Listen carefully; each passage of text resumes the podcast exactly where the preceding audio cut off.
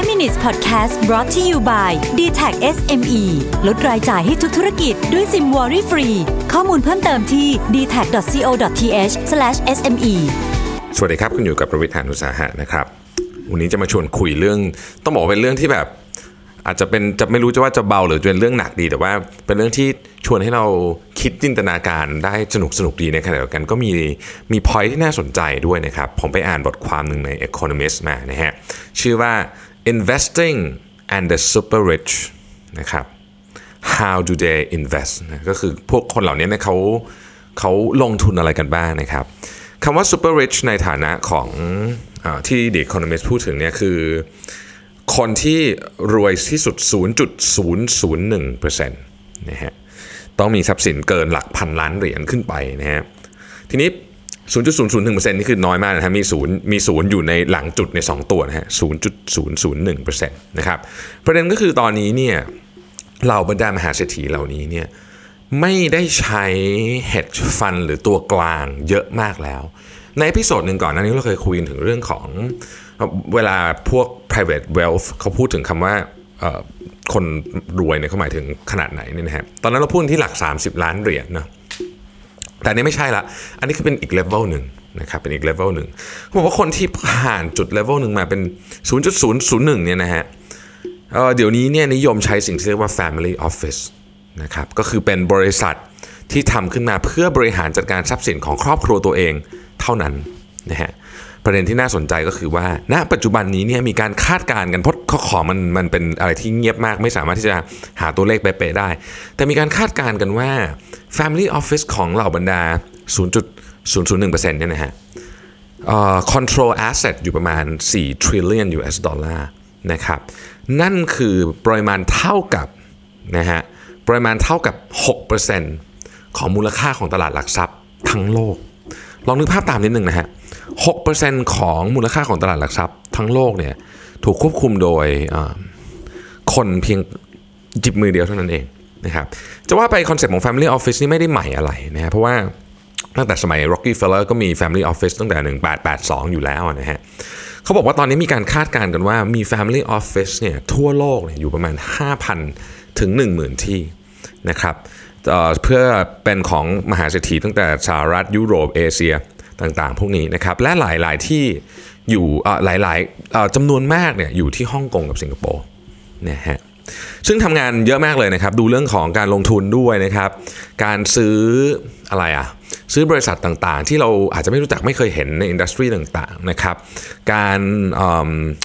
ทำงานต่างๆกับภาครัฐนะฮะเรื่องของกฎหมายเรื่องของภาษีนะฮะรวมไปถึงเรื่องเล็กน้อยอย่างเช่นการซื้อเครื่องบินสักเครื่องหนึ่งนะฮะที่เขาบอกว่าการที่คนที่มี Family Office ได้เนี่ย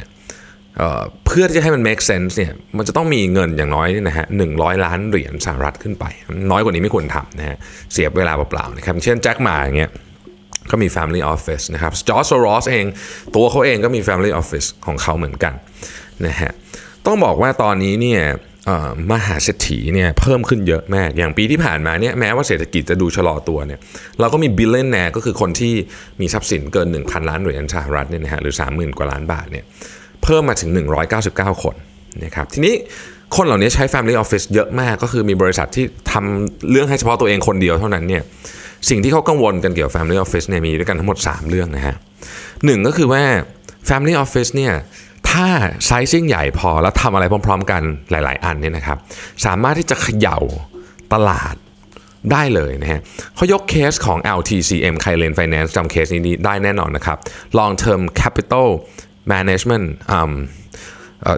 LTCM นะฮะซึ่งเป็น hedge fund นะที่มีแบบพวกมหาเศรษฐีทั้งหลายแบ็คอยู่แล้วก็คนทำเป็นแบบเจ้าของรางวัลโนเบลอะไรแบบนี้นะฮะตอนที่ LTCM ล้มในปี 98 เนี่ยตอนนั้นนี่เกือบจะเอา Wall Street ล้มตามไปด้วยเลยนะฮะคือแบบเรื่องใหญ่มากอันนั้นคือข้อที่1เขาคอนเซิร์นว่า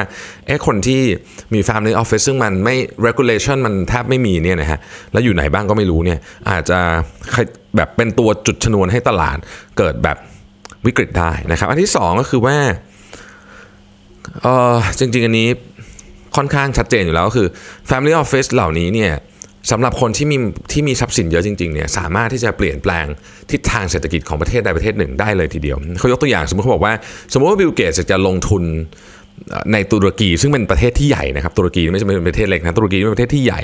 ตลาดหลักทรัพย์ตุรกีก็ใหญ่นะครับแต่ถ้าเกิดบิลเกตอยากจะลงทุนในตุรกีเนี่ยบิลเกตสามารถซื้อหุ้น 65% ของมูลค่าตลาดณวันนี้ได้เลยนะฮะซึ่งนั่นหมายถึงคือการเปลี่ยนแปลงทิศทางของประเทศได้เลยนะฮะอันที่3ก็คือว่า Family Office เนี่ยมีความเชื่อกันว่ามี information นะครับมี deal และมีเรื่องของการบริหารจัดการภาษีเนี่ยที่เหนือกว่าfund manager ปกติพูดง่ายคือ family office เหล่านี้เนี่ยเขาคาดการณ์กันว่ามี performance ที่ดีกว่า investor ธรรมดาเนี่ยเยอะมากเลยนะครับตัวเลขที่เขาคาดการณ์กันนะคนที่คาดการณ์คือ Camden Wealth เป็นบริษัท research เกี่ยวเรื่อง finance เนี่ยบอกว่าในปี 2016 เนี่ยนะครับ family office เนี่ยมีค่าเฉลี่ยของผลตอบแทนอยู่ที่ประมาณ 16% ซึ่งสูงกว่าตลาดโดยรวมเยอะมากๆนะครับอันนี้ก็เป็น3เรื่องนะฮะที่เขาคอนเซิร์นกันเกี่ยวกับเรื่องนี้ซึ่งผมต้องบอกเลยว่าถ้าผมไม่ได้อ่านบทความนี้ผมก็นึกไม่ถึงว่าจริงๆแล้วเนี่ยFamily Office ที่ดูแลพวกอภิมหาเศรษฐีเหล่านี้เนี่ยจะส่งอิทธิพลต่อการเคลื่อนไหวของสภาพเศรษฐกิจโลกได้ขนาดนี้ขอบคุณที่ติดตาม5 minutes นะครับสวัสดีครับ5 minutes podcast presented by Dtac SME